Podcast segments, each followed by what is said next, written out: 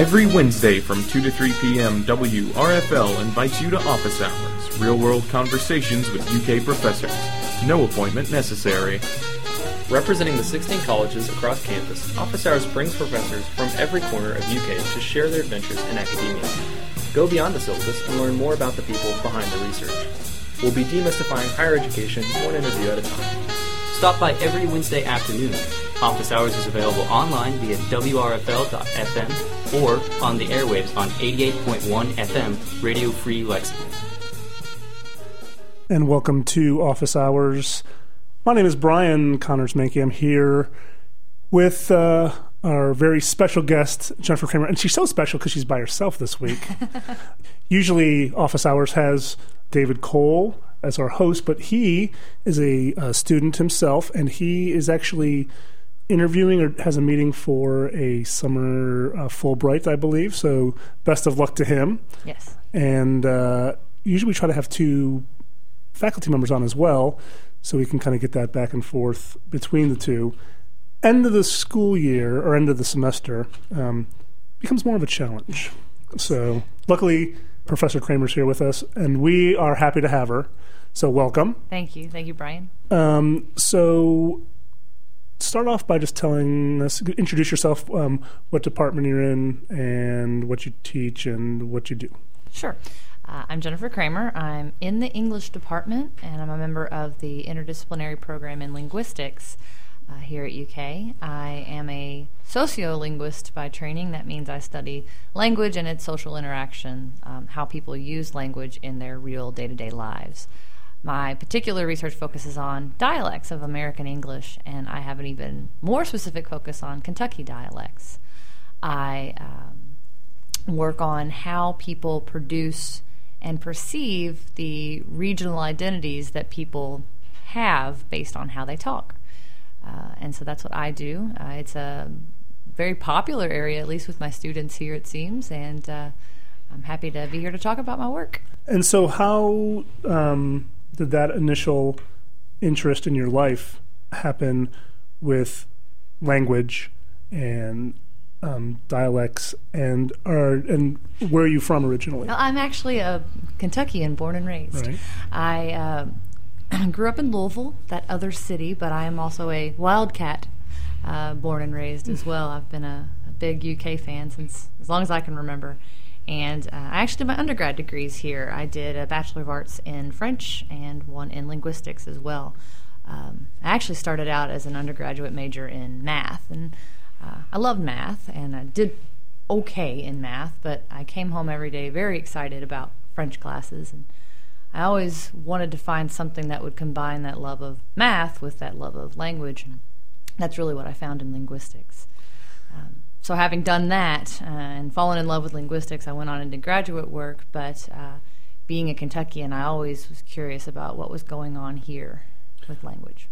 And um, how much has the linguistics um, program changed since you were a um, student taking linguistics classes? Uh, it's gotten much bigger. Uh, in fact, uh, we were we were pretty lucky when I was here uh, to have a bachelor's degree in linguistics already. But now, uh, our program offers not only the bachelor's degree but also a master's degree in linguistics. Um, there are many more faculty members.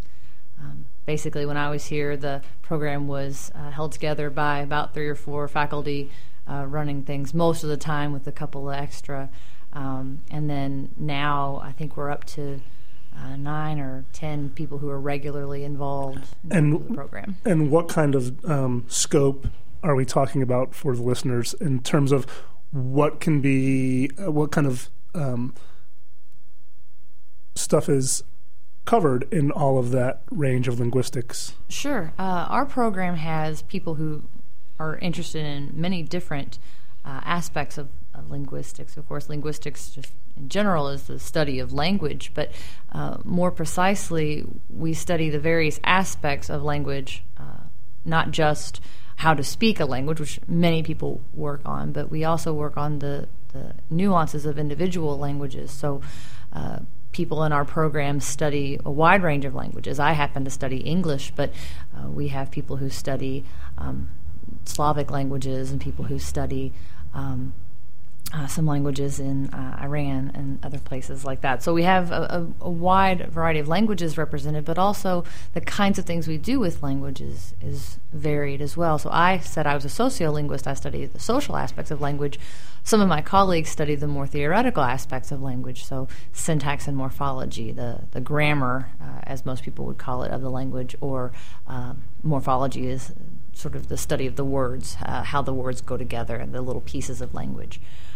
Um, we have people who work in historical linguistics, so how language has changed over time. Um, and so it's, it's a, actually a wide variety of options in the program, uh, different ways of studying language.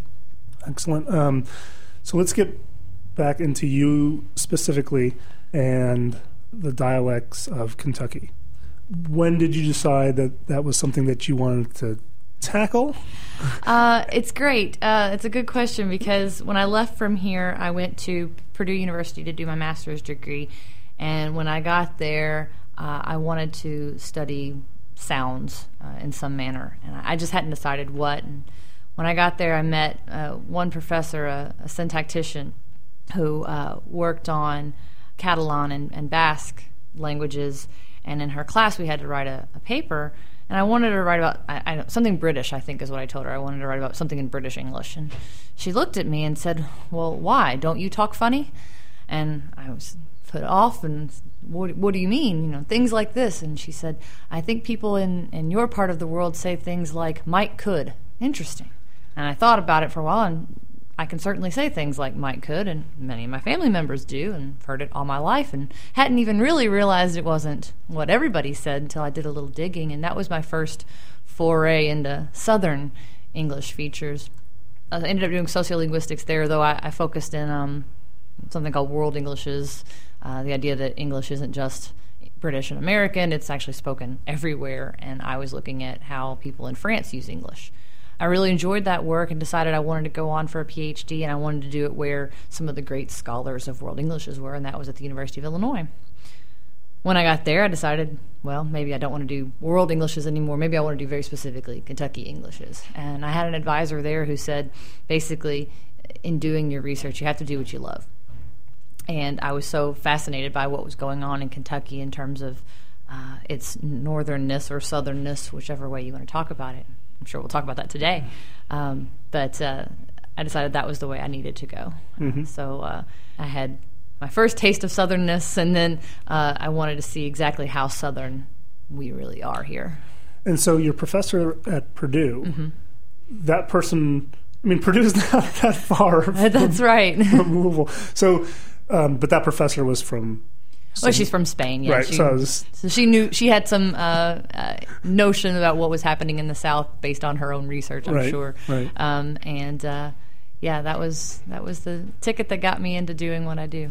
So, take me into the dissertation to some degree. Then, what were I mean, when you first set out to do it, like any dissertation, it's pretty massive. That's a word. and um, and so, uh, what challenges did you find early on, and um, and also what kind of small victories did you find kind of early on as well? Sure. Well, so the, the focus in my in my research at the dissertation stage was on how people both produce and perceive regional identities because Louisville's at this very fascinating place. And I was focusing specifically on Louisville at the time, though I've expanded to talk about Kentucky as being at this real crossroads location. I mean, we could talk about that um, you know, socio-historically, just think of things like the Civil War. People sure. like to bring up as an example for Kentucky, um, the president of the Confederacy and of the Union were Kentuckians. Um, so, so we have this sort of split: are we Northern, are we Southern? And it's really not so much Northern anymore.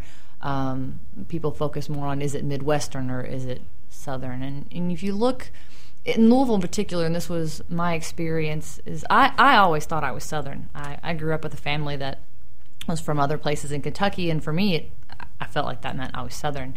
Um, Derby Day is one of our favorite holidays, mm-hmm. and it's mm-hmm. really like a quintessential Southern kind of thing.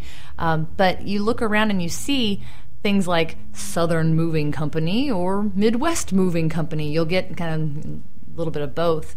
Um, and a quick Google search of is Kentucky or is Louisville uh, Midwestern or is Louisville Southern will give you all sorts of blogs and um, comment threads that show people really are divided on that. Sure, and it can well even can come down to like what part of the city you're living in, and Right. And so I wanted to see how that played out linguistically. Um, and I said perception and production because uh, I work in an area called perceptual dialectology. And basically, the idea is you ask non linguists, hey, where do people have a certain way of speaking? And you give them a map and you ask them to draw, you know, little circles around areas and say, you know, name that dialect area. And I did this with a bunch of people to see whether they would draw a southern area and put Louisville in it or not. Was was basically my my focus with this task. And there's a long long tendency both linguistically and otherwise to call the Ohio River this northern boundary of the South. And I wanted to see if this was represented in maps, and sure enough, many people did sort of draw a little squiggly line down the river and say, here's where the South begins. Others had different views uh, on the city, and it was very interesting uh, to see how those those played out. Um, some people didn't talk about Louisville at all; they left it uncategorized. Uh, some people uh, very clearly marked it as Midwestern, um, and so it seems to be stuck at this place in between places in terms of how they perceive what's spoken there. But then I wanted to say, okay, fine, that's maybe what you think, but what are you actually doing with language? Um, linguistic maps mark the beginning of the South there, uh, and there are linguistic features associated with that, and we can talk about that in, in a minute if you want. But the um, the thing basically boiled down to: Are you using these Southern dialect features or not? Um, and what I found was kind of hit or miss. Some people did, some people didn't, and actually, mostly the variation happened within individuals, where they were able to alternate between these forms, suggesting that they have access to two different systems. Um, and and because of that, that place between places thing gets evoked again. That Louisvillians really are Southern and not Southern. Uh, you mentioned uh, difficulties and. Uh, and uh, triumphs, I would say the biggest difficulty, and I think this is for many people who do linguistic research, is um, getting out there and in your one of your earliest times of actually talking to people about their language, um, getting people to do the maps. You know, I really had to rely on a kind of a friend of a friend method where I said, "Hey, you know, let me can I see your friends and give them maps and things."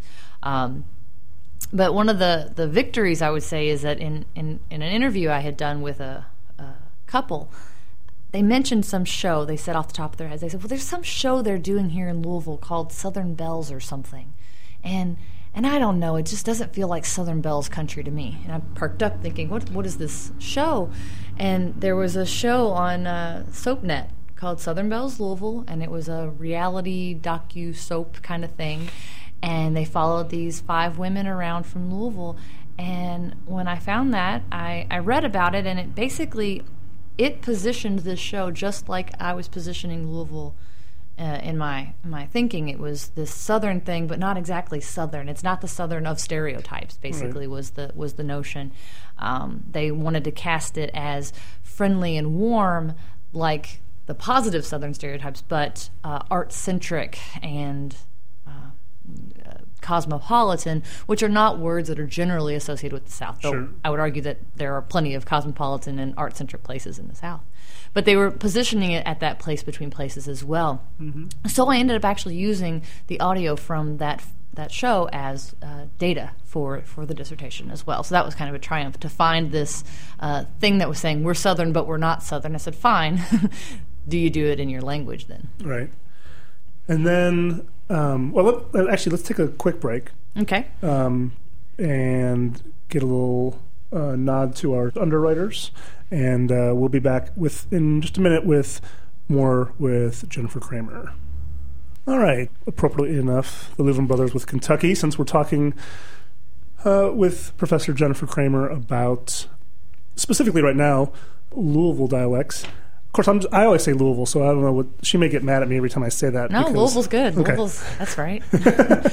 well, don't tell Louisvillians that though. They fight about it. I know. I, well, that's the thing. Like I've met plenty of Louisvillians who, you know, have that argument Yeah. over exactly the way they want to say it, That's right. My mother says Louisville. right? So, and, and you know, they they can own it however they want. That's They're right. from there, so I'm That's not going right. to necessarily argue with them. That's right. But there's not enough consistency for me to know exactly Sure.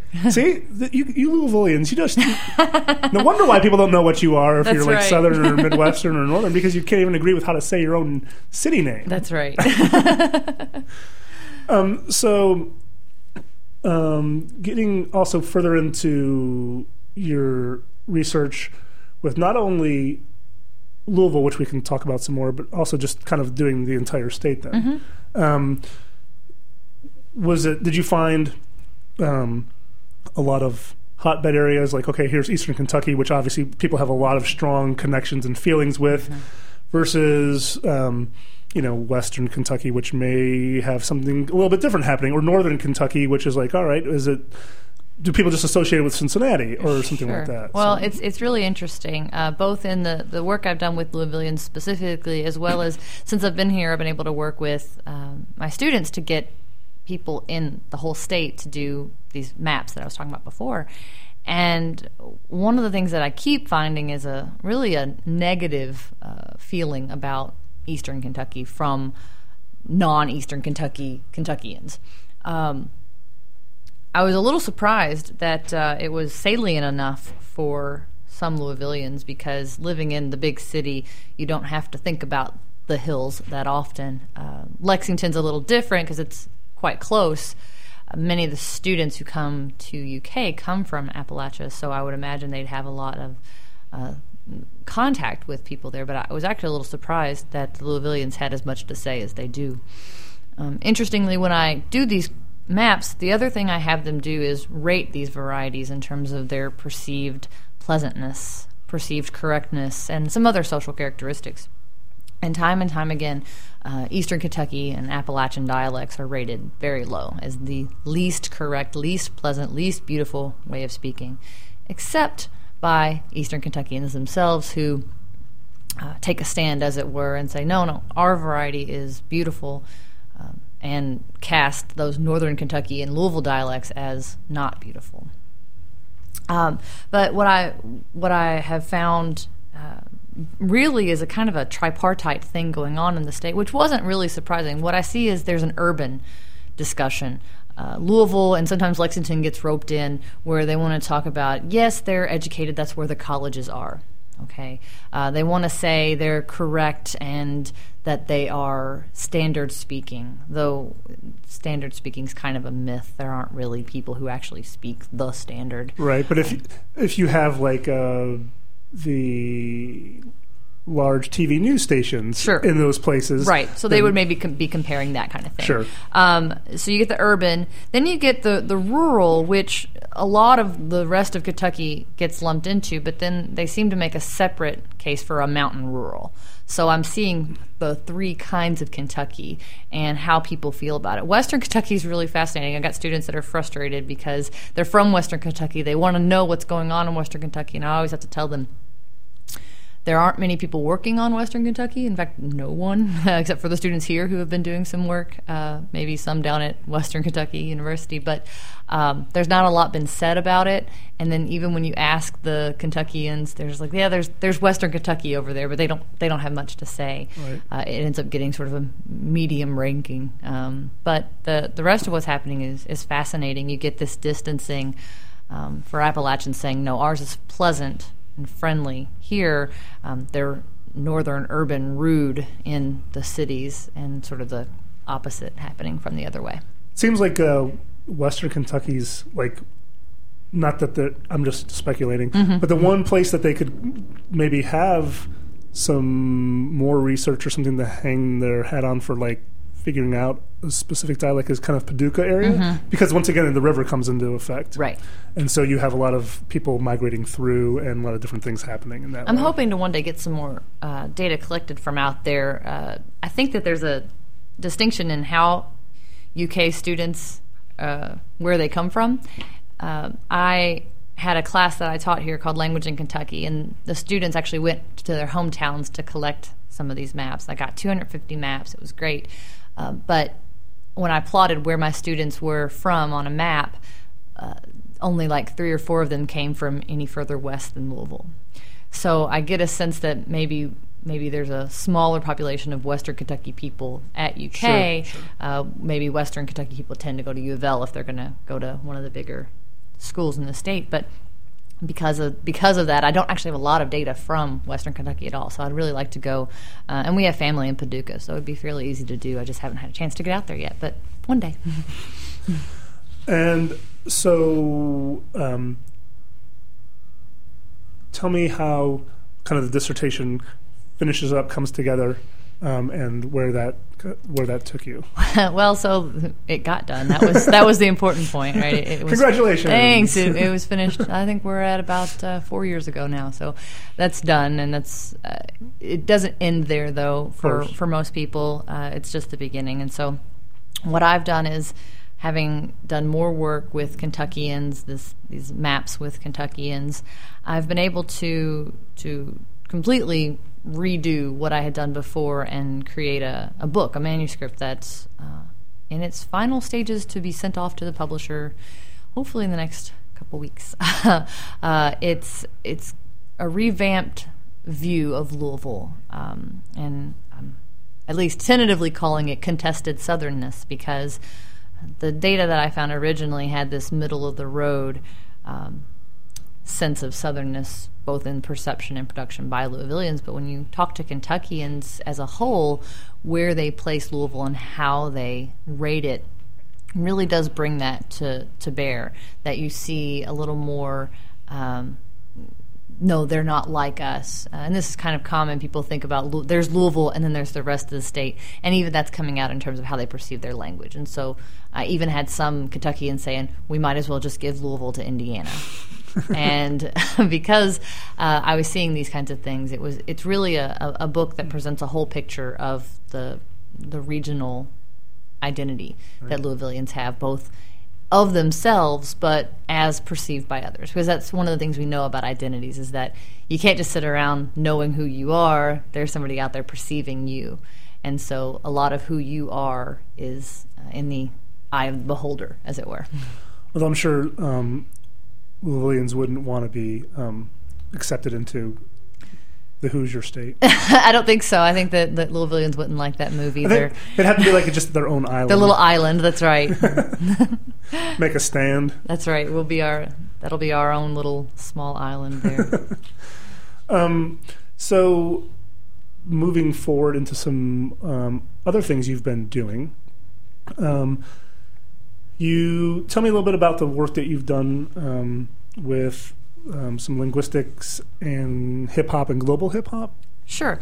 I uh, have a, a, chapter that I wrote with a colleague at the University of Illinois in a in a volume on language and global hip hop. Uh, it was edited by one of my professors there, Marina Terkourafi, and it really examines how hip hop is being used as a sense of resistance. Uh, it's always had in its history this sort of um, fight back uh, in its in its base. But what's happened is um, disenfranchised peoples around the world are turning to hip hop as a way of expressing that.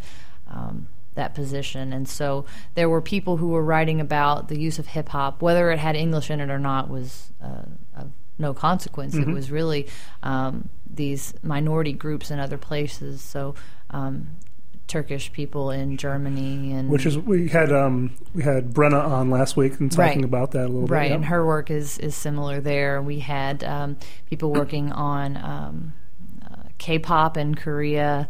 Um, people talking about uh, work uh, the uh, the Gypsy people, the Romani uh, in in Eastern Europe, mm-hmm. Central Europe.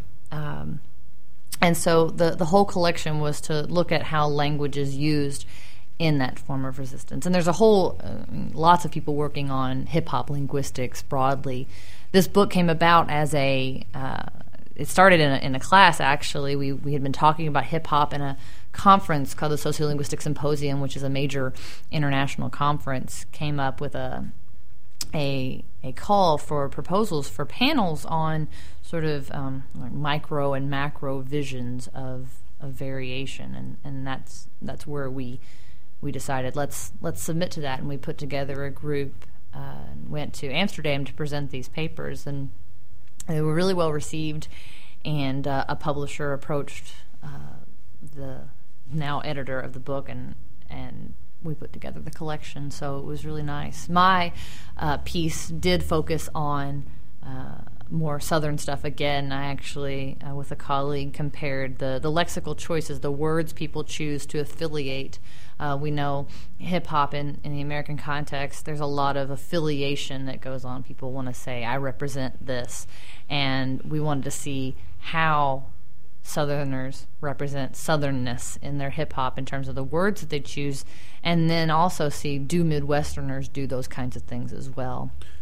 And and the findings, um, I'm going to I'm going to go guess that it's um, that the Southern representation was a little bit heavier than Midwest because Midwest doesn't necessarily have as many iconic kind of things to work with in terms of language. Right. Well, I think there are two things going on. One is the establishment of the the the third coast, uh, the dirty South, as it were, in the um, early 2000s.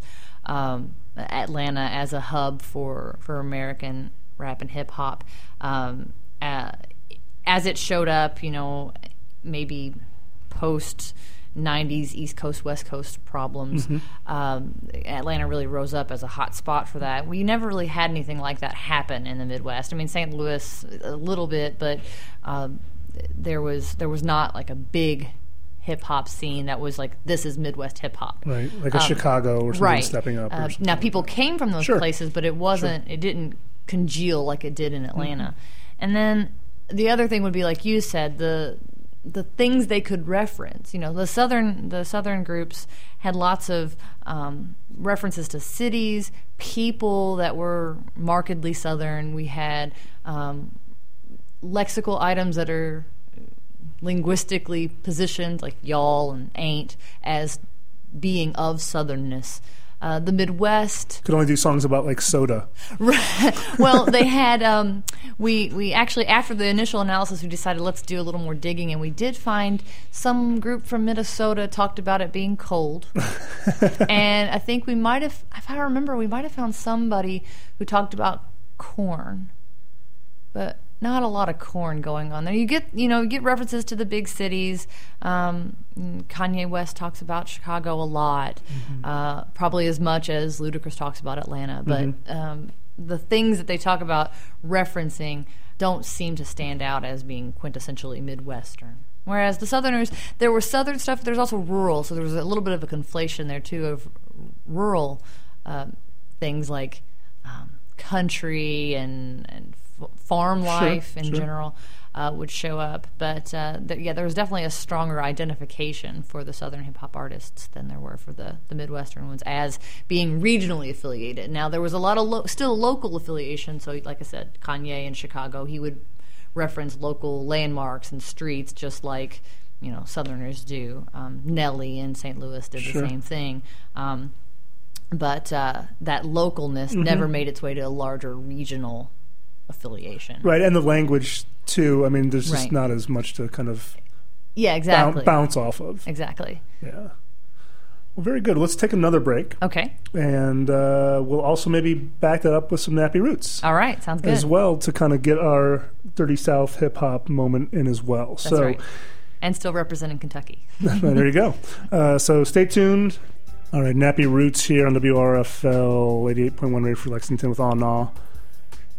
By suggestion of Jennifer Kramer, who is our guest, um, who was talking about uh, her contribution to a volume um, in her chapter on um, some um, Dirty South stuff in a um, collection of uh, global hip hop. And then there's you also have something else cooking with hip hop, right? Not that I'm aware of. Um, some other like volume or something, or, or uh, I've got another volume, but it has nothing to do with hip hop. I can talk about it. sure. uh, uh, doing perceptual dialectology, one of the things that uh, with the maps, uh, there's been a tendency to do a little more manual analyzing of the maps um, historically. So taking every individual map and overlaying them and seeing where there's um, consistency in terms of where lines are drawn. Uh, but more recently, uh, I've been working with some other linguists, and we've been trying to figure out how to best use uh, geographic information system tools, GIS stuff, to to present that data, to analyze and, and present representations of the data. And the collection that I've been working on with a colleague at the University of Sheffield uh, in England is on um, a bunch of people who've worked on perceptions in and of the cities. So my work from Louisville shows up there, but we have people from working on Seoul, Korea, and Dublin, Ireland, and uh, cities in England and Germany and other places where we try to figure out um, how those perceptions uh, differ from in other places. And this is where that urban, rural, mountain rural thing came about. And several of the chapters highlight this work we've been doing to get um, GIS stuff really as the, the best practices for doing this kind of research. So, um, the, there are cities around the globe, Mm-hmm. right, that are the kind of the focal points Mm-hmm. of the research. And so, then is there like kind of similarities kind of drawn between like so like what the similarities are between Dublin and Louisville in terms of like how they're seen in the rural areas of that region, or Um, what we've got is we've got it divided out into three kinds of sections, and and the ones where there's some clear comparisons. I mean, there's comparisons across the book that does happen, but um, the ones of us that focused on this rural-urban distinction, those are kind of set apart as a separate issue, um, and then you know others are focused more in um, new perceptions, things that are different from what had been said before. Um, some of them are more focused in production and how those map onto perceptions. Others have discoursal focus, so like how do people represent difference in um, talking about difference and how that maps on how that's perceived. So not necessarily just the map drawing, but also perceptions in talk about talk. Does, uh, is there any Chinese cities in, in play?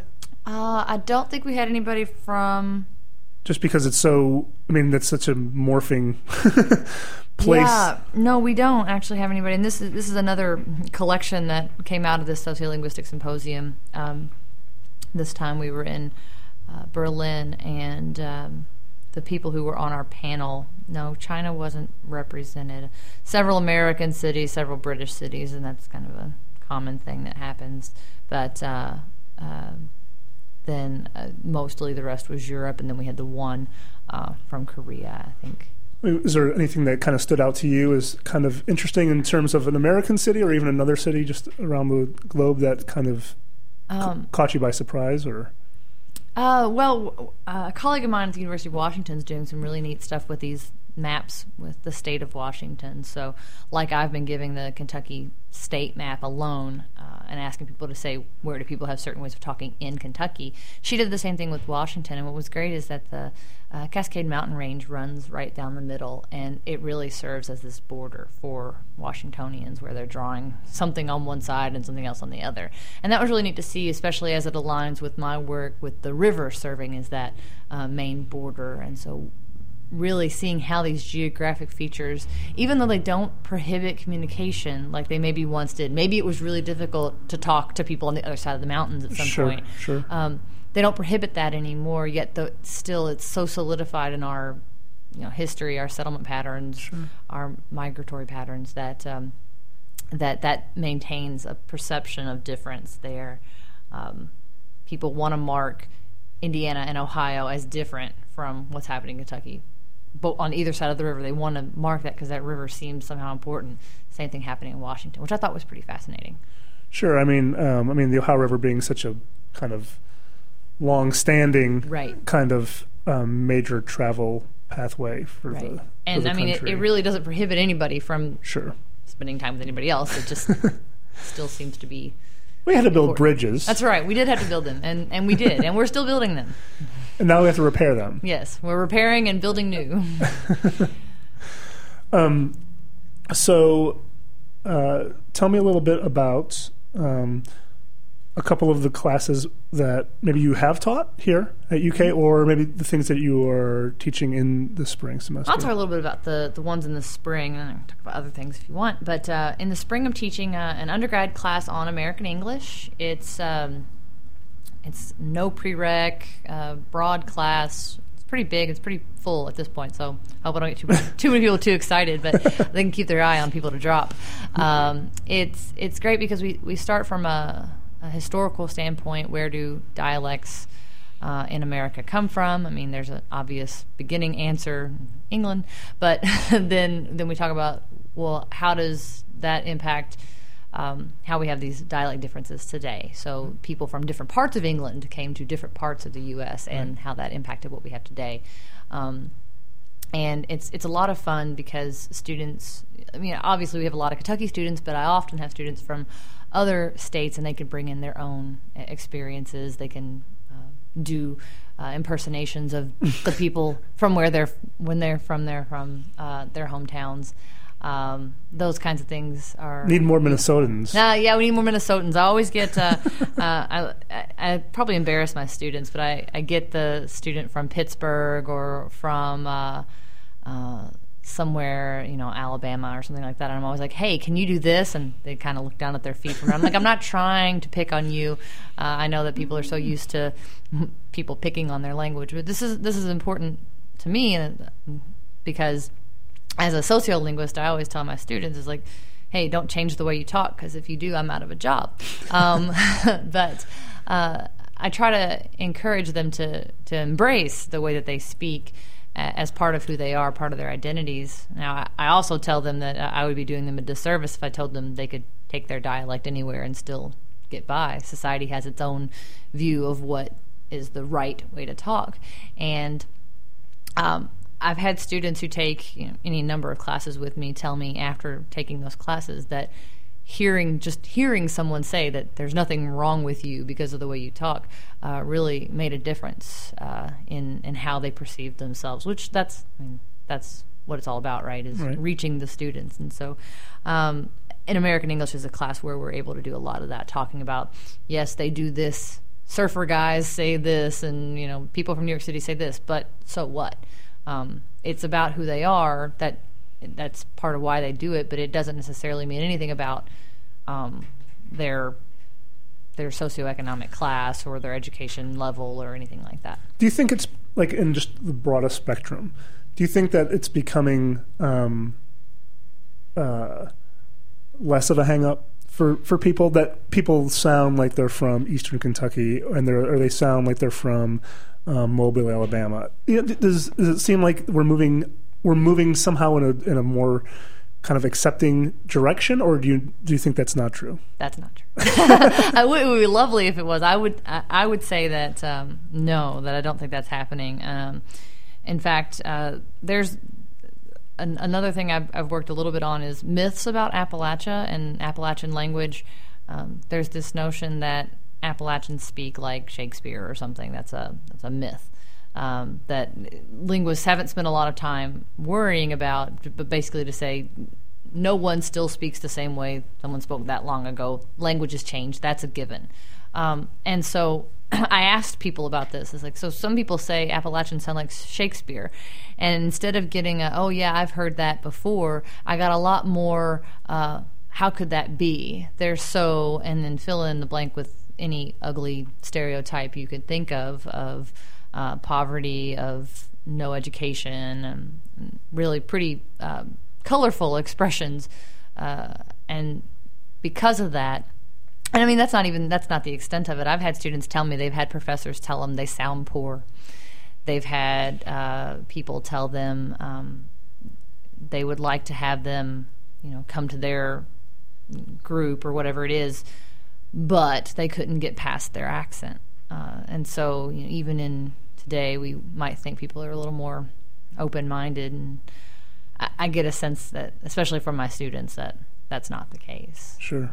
and and so I always hope that in these classes I can say, you know, it's it's important for many of them to maintain their dialect features because that's what it means to be from somewhere. And in fact, the Kentucky experience, I think, for a lot of them, especially ones who come from very small towns in Kentucky, when they come to Lexington for for college, uh, they get they get that pointed out when they get here.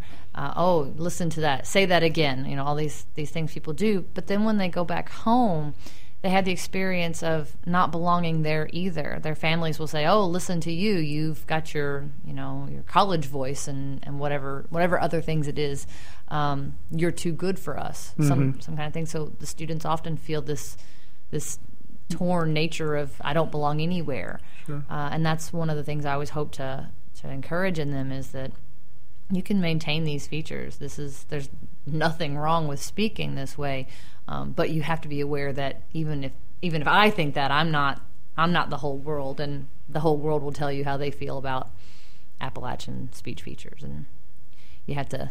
It's a it's a balancing act to to be able to use those features in in the right locations and. Many Southerners, many Appalachians, and probably speakers of a lot of stigmatized varieties do that balancing act regularly. Sure. Sure. All right. Well, let's take one really quick break, and Okay. we'll come back and finish up with our time here with Jennifer Cramer. Don't go anywhere. Dear God, All right. There's some Hazel Dickens with Black Lung, as uh, Jennifer and I were kind of wrapping up some more of our talk about uh, Appalachian dialects or kind of things tied to the region in that way. But uh, you also wanted to talk about some basic, uh, like the Linguistics 101 course uh, in the program, Sure. and why uh, that's kind of a a course that I think a lot of students can benefit from. Yeah, well, so I mentioned the American English class because you know I'm teaching it in the spring, and it, it actually draws students from across campus because there's no prereq. Um, it's it's just a fun class. People are interested in dialects, um, and so I've had students from nursing, from business, from lots of different places. But some of the other classes we offer are similar, and they're they're very interesting. People really, I think, get a lot out of taking these classes. We offer a, it's called Linguistics 211, and it's really it's our introduction to, to the study of language for non-majors. Uh, we get a lot of students outside of the College of Arts and Sciences take it because it fulfills requirements for them, and it's a really basic introduction to what linguists do um, from a from a perspective that's very easily understood by by people that are not necessarily going to be linguists.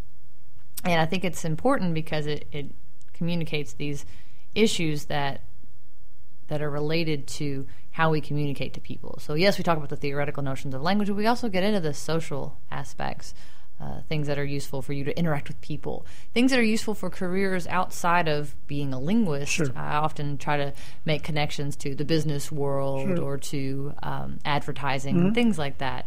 Uh, and that's so it's a really good class for for people to take. I teach a lot of classes that are similar in that they they're open to a wide range of people. We teach a class and uh, that's a actually a UK core course for the U.S. citizenship unit, and it's called it's called Language in U.S. Society, and we it's different from the American English class because it deals more with these social aspects of how language is used in a way that people people use language as a way of discriminating against people.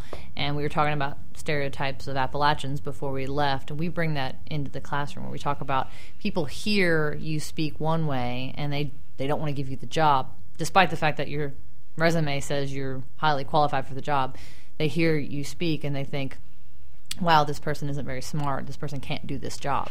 Um, and so we, we talk about the ramifications of that in, in the real world. And so those are some really, um, I think, interesting offerings for, for students that um, would give them a perspective, especially our students who come from places where the variety they speak is not so stigmatized. That is, if they consider themselves Midwestern instead of Southern. Um, uh, people often from Northern Kentucky and, and Louisville uh, often, I won't say only, but often, um, have varieties that more closely approximate Midwestern varieties and therefore get associated with standardness.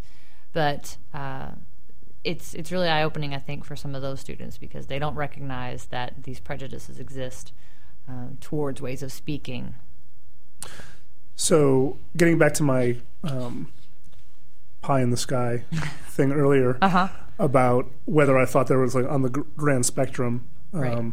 you know, some kind of shift change at all, and you said no, In no uncertain terms, I said no. and that's and that's good and that's good to know.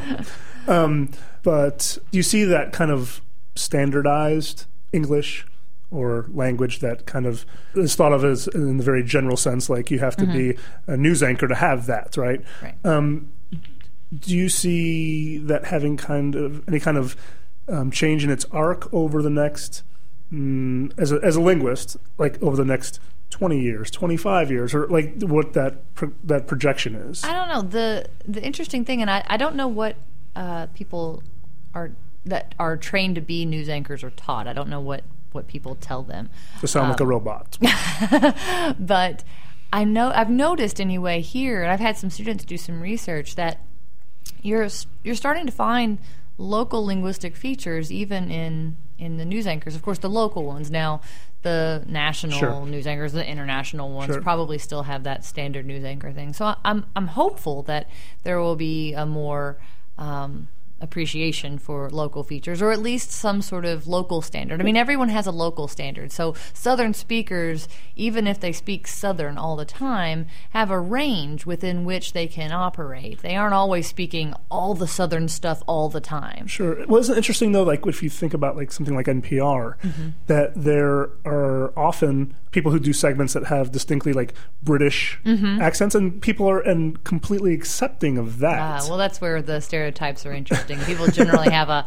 Uh, Americans generally have a positive take on Uh, British. sure. Uh, they're very smart people. They're they might be evil, but they're smart, and that, that's the general perspective people have of British people. So they love the accent. But I think even outside of um, British, there's a couple of others that you Mm-hmm. see kind of worked into kind of that NPR kind of thing that some other global kind Right. of dialects that are, I think, easily kind of digested and accepted.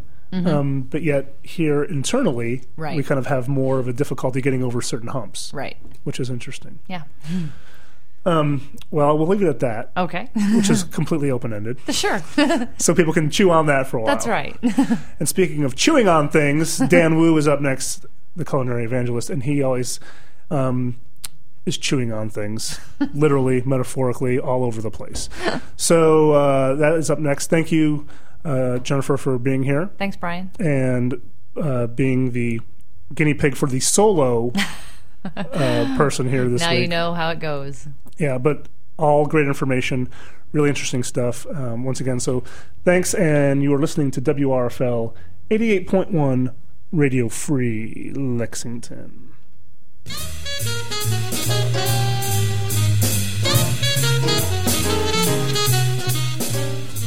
Office Hours is produced in cooperation with WRFL and the College of Arts and Sciences at the University of Kentucky.